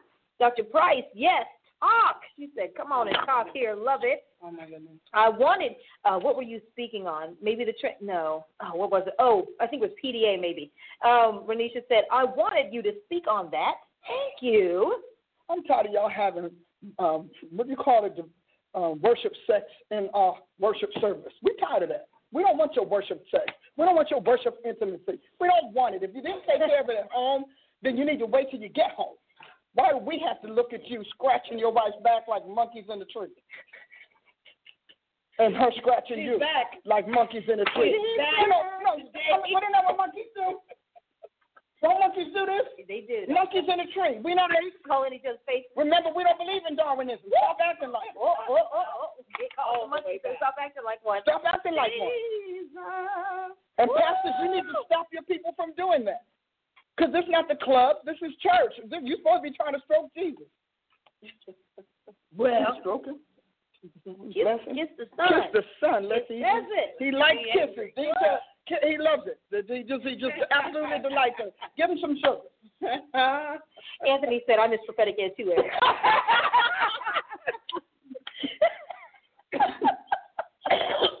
I love it. Okay, I mean, this goes on and on and on. Now, you, let's do a couple questions. A couple questions. You wanna do a Okay, couple yes, questions? I did write one down, and then I'll go back and get the others. Question: How important um, is accountability for apostles and prophets, and how does it work? Great question. Great. Um, th- let me just say this: apostles and prophets accountability is like any other leader. You know, God does have checks and balances. However, in order for us to use the biblical model, we have got to have, I don't know, the Jerusalem Council or the Antioch Council. Hmm. They need to be brought back in so that they are apostles and prophets are have a body to be accountable to. But if you only have the person who agrees with you or the person who disagrees with you, you don't really have it because accountability is not just saying, well, um, I'm, I'm, I'm preaching what God gave me, I'm doing what God gave me, and hallelujah. Those councils have the government of God Mm-hmm. as their guide. Good. They literally had. It wasn't about a denominational denominational persuasion. It was not about whether or not they felt that uh, what they said was what was needed. It was none of those things. It was literally they were charged with being the earthly version of the 24 elders. Mm-hmm. So that because the the, congr- the the church was not sent to just be a conglomerate of con- congregations. It was literally sent to be an, an embassy of God's world. The church, the ecclesia, is an embassy. It's a divine embassy. Mm-hmm. And the Catholics know that. They they got it set up that way. Uh-huh. We don't have it set up that way. Mm-hmm. But it's a divine embassy. And so you had your, your that, that ambassador, head apostle, related back to Jesus Christ, the great apostle. And that connection was to make sure that God's royal realm and royal reign was populated and popularized throughout the earth. That's how the church ruled for 2,000 years. Mm-hmm. Because we had that. And so we can talk accountability all day long. I'm 100% for it, but it's still going to be individualized. This particular apostolic group likes that. This particular and this one likes that, and then this one likes that. And and trust me, you're gonna have apostolic groups that are academic teachers. That's going to be this what they do. You're going to have them that are going to be pastoral. They're going to be over that. You're going to have them who are going to be evangelical and prophetic and apostolic. But you have to recognize that that is a, a, an escalating and, of course, descending scale. So we want to do this. But there's a lot of work to be done. And I'm telling you, most of that work is not in, in meetings and in sessions and collaboration. Most of that work is in the soul because God's got to kill arrogance. And he's got to kill ego. And he's got to kill individuality. And he's got to kill independence. And he's got to kill uh, uh, uh, submission and insubordination. There's a whole lot of things God's got to kill that's propping these things up. Because whenever the flesh is in charge, it's propped up by those things. Did right. another question? I did. okay. Renisha wants to know how do you address pastors who call themselves the chief apostle or prophet of the house? These are actual words we hear in the South. Oh, I would say that unless you can validate that that's who they are, you need to leave. Mm-hmm. Because of, of people assuming a title in any other institution would be considered a problem. Mm-hmm. You cannot go to your job and assume a title. No. They give you a title, and that's all they want you to use. You can't even go to government. You can't go to your city city hall and say, "I'm I, I just I'm going to assume that I'm going to be the mayor's assistant." You can't do that. All of those assumption things and assumptive things are the outgrowth of what I just told you. If you have a problem with that, you don't think it's right, then you need to step away. Or either you need to ask for their credentials and their part. And this is what they're going to tell you when you ask for credentials and validation. I, I, no man did it. God called me. I'm sorry. Jesus personally called people. That's number one. The Holy Spirit calls people around the world to do everything all the time, and He proves it and he uses institutions, authorities, and experts to prove it. Can you uh, then address the titles themselves, chief apostle, chief prophet? We've heard over the years mm-hmm. people asking, is that biblical? Is that in scripture? Where does that come from? Well, it is. Paul said it. I don't know. He said, I am less than the chiefest apostle. So obviously they had Peter, James, and John were considered the chiefest or chief. Mm-hmm. So that's where that comes from, among other places. But that's the main one that we. Paul said, "Were you kidding? I, I, I don't even uh, count myself among the chief. of If I kill Christians, yeah. so I can't put the title chief on me." I mean, that boy can never. You know, you can't live them crimes down there. The crimes follow you. We have a record. You know, even if you're preparing and making printers, uh, penance. But so when when you say that, when you call, um, when you think about Moses being the chief, over all of that. If a person is occupying a leadership position or a founding position and they've done something that is working, it's operating, then you have to give them that title. If you don't like chief, you could say senior. Senior leadership or chief. Mm-hmm. When you look up chief, it only means one who's achieved you've you've achieved more than anybody else. Because in the middle of achieve, it's cheap. You know. So when you think about it, you know, again, but but in order to do that, they have to have achievement. You cannot be a chief apostle with no achievement. Uh, you cannot be a chief prophet with no achievement. Just because you sold a lot of audio downloads does not make you chief. It just it just means that you disseminated a lot. So you have to do the work chief and comes from roots that mean achievement. I mean exactly that you and achievements come from roots that means you've been tested, you've been tried, you've been vetted, you've even been wounded, and you came back. Don't look at me like that. Hmm. yeah, I have to. it's the only way to look at you. It's the only look we so got. when you say somebody's a chief apostle, they have achievements. That's really good. Because that's what chief means. And we need to recognize. So all of these people in the South who saying that they are not. They're label grabbing, and, and, and literally, and title stealing because they don't. They haven't achieved anything. Because I'm gonna tell you something. If you never put a title on anything you do, people will put a title on you because they know what achievements mean. That's true. That's true. Because see, I didn't have to put a title on me. People can say, "Do you know that you are the chiefest of apostles?" Am I really? I was just writing books, building curriculum, establishing business, writing manuals, starting a school, training people. I have achievements. Yes. Mm-hmm. And I have achievements in, in, a unique area. I don't just have, well, you did what so and so did. People cannot find who anybody else's work in mine. Yes. That's an achievement. You can't find anybody else's work in mine. So that's an achievement. And you cannot find the, the diversity and the breadth of products and materials and services and tools and implements that I have. I started, I found an assessment. We're still increasing it. I have found an assessment company, wrote the dictionary, never existed before like that wrote a prophet's dictionary, wrote a prophet's handbook, wrote curriculum, have developed apostolic information. I'm going on for achievements because, see, y'all going to challenge me. I want you to understand why I can do this. So I've done that, developed a university, developed curricula for a university, developed an entirely brand new, not heard of before, biblical psychology program. So, yes, I'm achieved. Yeah. Because I've achieved not because I snatched the title. Jesus, Lord. Come on. And I got fruit. Everybody loves fruit. and I have fruit around the country. I have an, a, a network. I've got global prophets who are all representing the brand and the style that God has given me.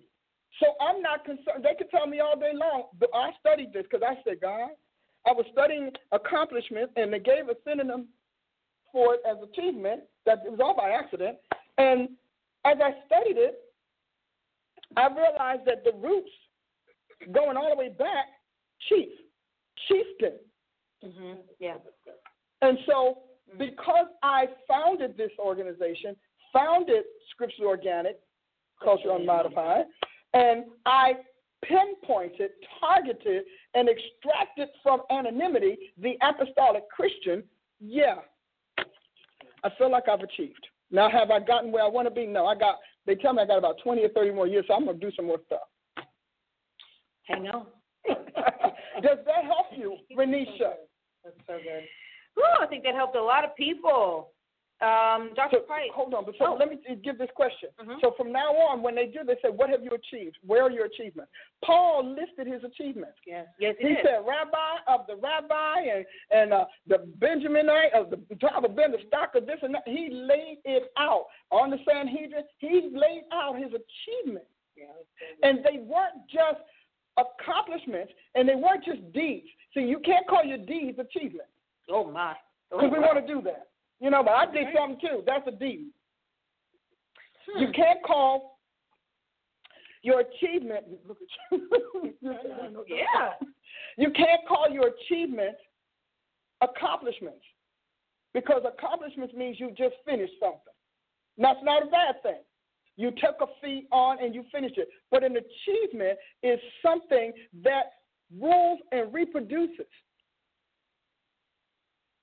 And we don't think about that. I'm talking about prototypically. I'm talking about fundamentally at the root of the word. I'm not talking about how it's been slung around. But so you, what you've done, changed lives. I told you, apostles don't just change lives. We change a chief, I am, chief apostles change how life is lived. What I've done has altered how Christianity is done, how prophets is done, is altered that and still continues to alter it. This, my, our assessments are becoming very popular and widely used. So that means that how we used to assess prophets or fivefold ministers, we now add this tool and we're guided by that. So it's not only what I've not it's not a deed. I've done a lot, so it's not a D. Can I say that? It's not an accomplishment. I've tackled a lot of feats and I've won. The idea of being the one who changed how life is lived mm-hmm. or how a particular group does what it does, that's very different. Because a lot of people write books, but the books don't change. The books change lives, but they don't change the institution. You like that? Yes. Now you can go. Okay. Um, question is, you said for one to take the leadership, they have to sit to be trained for 20 years uh, as an apostle, but the first apostles were not. No, they weren't, because Jesus only had three and a half years. But well, but they, but they never left him, mm. which means they had long, long classes, seven days a week. Mm-hmm. And let's just say if their class lasts 10 hours a day for three and a half years, do the math. 15,000, 20 hours calculated. Mm. And then had, after all of that, still had to have a crash course. Mm. Another 40 days from the resurrected Christ. Yeah. See, when you hear people mm. say stuff like that, but they weren't, yeah, but you are not ready. Your life, your life right now is not set up to travel with Jesus Christ 24 7. They left their families, they left their businesses, and they were in class. They were being taught, they had theory, they had practice. He sent them out. Uh, when he sent them out in Matthew 10, he sent them out to go do his work. You have got to not get caught up in the clock and the calendar, but look at the equivalent in time invested in what they learned. So if let's just, if you, I don't know, somebody do the math for me. Let's just say that they had 10 hours, uh, knowing Jesus, the way they said he, man never slept, they had 12 hour class. 12 hours times 7 times 52 weeks or three and a half years. Do you realize that? And you and then divided by our calendar. Hmm. and after that, and they still had to have 40 more hours, and he wasn't going to be here long, so you know they were long. Did you get that? Like 13, 13,000 hours. Like 13,000 hours. So they had 13 to 15,000 clock hours and all the warfare and the intensity, and we don't want to talk about the, the supremacy of their trainer. We keep saying, well, they weren't. Jesus is God. Are you kidding? Jesus spoke and then breathed it in them. They didn't have to worry about not getting it. He breathed it in them. He stands there as God. He does the same thing that he did with them in person, what he does with you today when he trains you. And then they go to sleep, they got to dream about what he said because he's going to see to it that they get it. Yeah. See, you all say that because to you, Jesus was not God in the flesh in, the, in that time. See, to you, Jesus was not God. He was human. And, it, and so you emphasize his human side, and you think that he did not retain his divine attributes and faculties and communications. Mm. And I don't mean communications just verbal, because back then communications was anything that came from one person and went into another. Mm-hmm. So if you're going to use that argument, I'm going to need you to take and have all of the pieces and put all the factors together. So you're talking about this man, these people having almost 20,000 hours with the creator of the universe. Come on, give me a slap. I'm so mad about. This is why we need mm-hmm. you mm-hmm. to bring the, that practicality to the situation because we do separate the fact that, well, we bring our mentality, hit a clock, nine to five, part time, full time. Mm-hmm. They were just hanging out. I mean, and church. Yeah, we just really act like they followed his ministry like people might follow yours. Mm-hmm. Oh, he's preaching over here. We're going to show up. He's preaching over sure. there. And the masses did do mm-hmm. that, but his disciples He said they had private classes. Sure. He said, and when he was alone with his disciples, he showed them all things.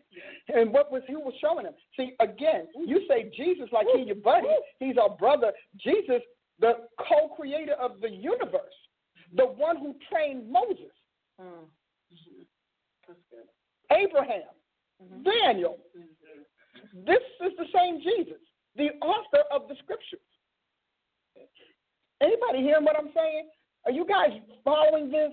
Because I need you to recognize that argument is the so- soppiest argument we can ever have, but it's also the most irreverent and disrespectful one we can ever have because Jesus Christ did his job as the supreme being, the sovereign creator of all that we have, who downgraded himself, came downstairs to walk in flesh, to do it face to face with human beings. He did not need three and a half years. He could have dropped them a dream. He did not need that, but he was training them to do what he did. He modeled what he was training for them to build his kingdom when he went back home. Oh, that's so good. Because he doesn't show up for you and me, and we done built kingdoms all over the place. He didn't show up. He didn't come here in the flesh, talking about, oh, gee, I had to drop in and help you do this. He didn't do that.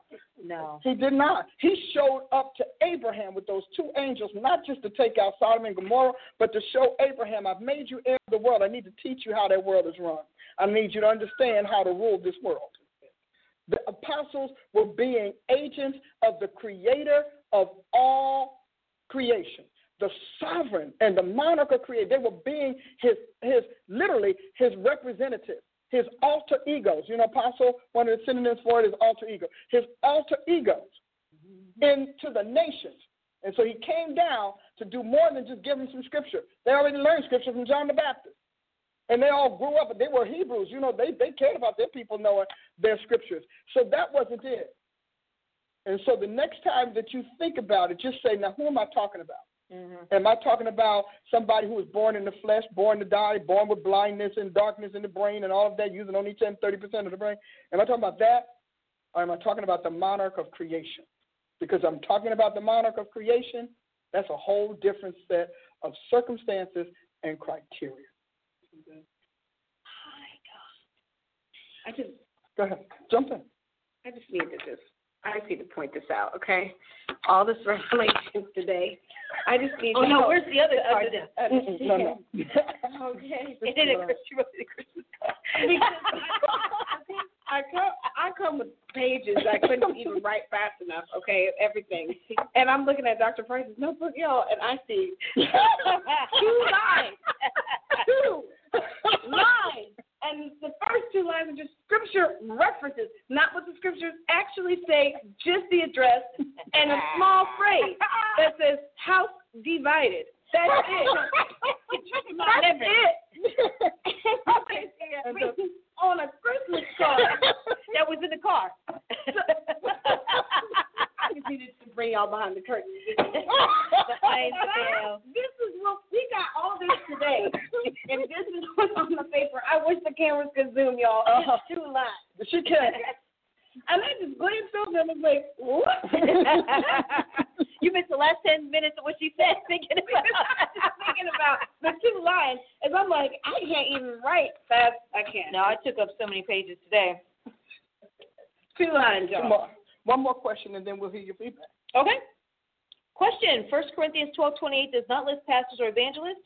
I know they are officers, but why are they not listed? Because they're not founders. They're not founding offices. They're receiving offices. Ah. They receive from the, remember the institution is 1 Corinthians 12, 28, 29. And they are receiving offices. They're not. Went over the right. okay. So they are receiving offices. They don't found. They even though they may found a local congregation, they had nothing to do with founding the ecclesia. And the evangelist's job is to go and populate the ecclesia. But they, the evangelist wasn't founding the. Uh, so you need to know the difference. And so, because they're not founding, 1 Corinthians 12, 28 lists the founding off offices. That's why I call them the authoring mantles of Scripture. And the teachers always, because you know the priests were teachers, All priests were teachers. So those are founders. So, so we're talking about now, here we're talking about legislation of communications and education. We're talking about ambassadorship, enforcement, and discipleship. That's what 1 Corinthians 12 28 is doing. And we're talking about it on a legislative and executive level instead of an, an, an administrative and uh, um, task level. So that's why. Hmm. So the apostles and prophets handed off the church to the rest of the fivefold. Okay. That's sure. because as they birthed them sure. and as they came into existence, right. they had they needed staff. Yeah. And so they needed it. Um, they needed to do that. So what they did is, well, we need somebody that's going to go ahead of us, and only God. God established um, the evangelist personally by, you know, actually transporting, teleporting Philip everywhere, mm-hmm. so that God established the evangelist, and then the pastorate came as an outgrowth of the congreg- of the multitudes that were getting saved, and so we had to divide them and we had to use the shepherding model. Well, where did they get the shepherding model from? Jeremiah, mm. Ezekiel, from the prophets. From the prophets. Wow. So they got the shepherding shepherding model for the prophets. And even when they were, it was at that point that congregations were born because the church was not born as a congregation; it was born as a nation which is why the early church in the earlier 2000 or so years, once we were we were rescued from annihilation by Constantine, that it, it all became about regions and territories and geogra- geography and not congregations. That's a that's a recent mutation of the church, the church's dominion. That's not how it dominated the world. It dominated the world as a nation. You know, people are Christian. They were Christians, and they were uh, uh, based on a Christian nation, etc. They were born on Christian soil, on and on and on. But we have to recognize that congregations are a late development mm-hmm. in the the pattern and the trend of the church. Thank you. Glad you like that. Did that help? Yes, always. Um, we don't have too much time left. Would you like Dr. D to do the announcement? Yes, but she could say something too. Yes? Because we didn't let her. She wrote a lot. She talked about all this writing she did. You could say something. I want to say something? Uh, oh, okay. And she's highlighted. Yeah, I did. I, I well because I, I look, y'all. I got Sunday school Sunday. I need to know what I'm gonna say. I, I'm, I, I, I got to break. We got to break this down. We got to talk about this. We will. So I, I had to highlight so I would know. We have to, we Let me ask you a question. Would you all like another broadcast to do um, to continue this and to elaborate on it? Would you appreciate another broadcast? I'm going to say yes for them. we really don't have. Yes, but they don't want to have to tune in. Yeah. Yeah. yeah we gonna, all these people that said we miss Tuesdays and Thursdays. If you would like another broadcast, let us know. Uh, and let us know that this is just a, no Norma shaking her head. They already saying that we don't have to wait, huh? Of course, yes, yes, yes, of course. Yeah, absolutely. Then we will resume this. Um, maybe we'll resume it what Monday, Tuesday. We can do it Tuesday in the daytime. Do you want to do it then? I think so. Okay. I just need to look at the calendar. She's That's our, why I'm hesitating. She, she, she's our clock and our calendar. We'll let you know. Yeah. It won't. It will be within yeah. the next few days. Yeah. It might be Sunday. I don't know. It depends on what God wants to do. Mm-hmm. But watch your notifications. Just watch your notifications, and we'll pick up. But not in the meantime. Do me a favor. Send me questions, not just criticism. Send me questions. Yeah, absolutely. And, and send them to me. Yeah, send them to her because you know. You see how she takes care of me. Uh-huh because you you don't want them to fall in my oblivion, do you? Well, we we're right. I need to be able to get in it while we're live. That's all. I love it. So watch out. It will be in the very very near future. We're not talking about weeks. We're not talking about months. In the very very in the next few days, we will come back on and we will we will dig this out. It will give another broadcast and, and we'll address your questions as well. Um, but in the meantime, I want to tell you what you listen to today is why you need to enroll in Price University. Yeah. Because it is not prophetic education, Christian education, or apostolic education as usual. We go into this. This information is not just head knowledge. This information is round table knowledge. Mm-hmm. It is it is think tank knowledge. It's, it's public policy or Christ, kingdom policy knowledge. You have to understand we're very different, and you have to know God. So we invite you to when the show is over, go to PriceUniversity.org and say, I've got to learn more of this because I want to be like that. You can. This is not just exclusively me, and I fast track you because I teach it instead of having to live it day by day with the Holy Ghost, which was wrong. Hallelujah. Okay. So we. I want to tell you, you need to go there. We have what she's going to start with. Is start with our class. Yeah, absolutely. So um, we have biblical psychology online is starting on April 30th. We are uh, launching a series of our uh, you know, four to eight week courses, our short courses, prophecy timeline being one of them, um, uh, prophets and apostles coming Mhm. together, like a that, that kind of course of we're Uh, understanding yeah. how they Dreams and collaborate, dreams and vision, How to find your stylist when yes, you're apostle. how to find your stylist. Uh, Mhm. that's what I was trying to pull up. And then also we're doing we'll do a um, uh, two four week or one six week class on uh, divine communications for the young prophet for those Mhm. who are teens and, and young adults um, in Yeah, that area. So that's going to be really powerful. So we've got those string of classes coming In out. Spanish translation. Yes, oh Oh. yes, we are. Uh, we'll have Prophecy Basics Espanol coming this summer. We uh, we did a series. Dr. Price has traveled to Spain. We were in Spain with her then. We did classes in Venezuela. So we have Spanish material translated. So it's English and Spanish. So if you Yeah. want to do Prophecy Basics, uh, you can also take the course. It, but it's specifically for our Spanish-speaking community. We want to bring some material to you as Yeah. well. So if you're on the line, you have a Spanish church or you have a Spanish prophet, listen, make sure you spread the word about that. They can you can start registering at priceuniversity.org. Our summer semester starts, our summer session starts April 30th. It's going to run April 30th through July 27th. April 30th through July 27th is our summer. Just take note of that because our summer session is a little earlier than some other universities. So April 30th, it's not that far away. Last day to enroll for summer is April 16th. So start saving the dates. Uh, you don't want to miss these summer sessions. Biblical psychology is going to be powerful. The whole course online starts April 30th, and Yeah. all you need to do to be a part of it apply. Apply to Price University. So you can click apply online when you're online at priceuniversity.org. And June. Yes, June. We're counting down. Our. June Prophetic Institute um, starts the 20th of June. It's going to be here in Tulsa. Listen, if you've come with us before, we're at a new hotel, totally new location. We're going to be at the DoubleTree at Warren Place. That's where you can make your reservation. You don't want to miss this. Dr. Paula Price, if you've enjoyed her, uh, you can't get enough of the Paula Price Show on Thursdays, and you have got to be here live with us. We're, it's three days, powerful prophetic training and evening classes. So you're going to get more and more and more. And then personal prophetic ministry on Saturday, along with a Price University tour. So you get to tour, tour our facility and find out what is the buzz all about. What are people talking about? You can come and see the facility yourself. Yes, and I want to tell you as we're wrapping up, we have a few more moments. I want to encourage you as uh, the uh, apostles and prophets.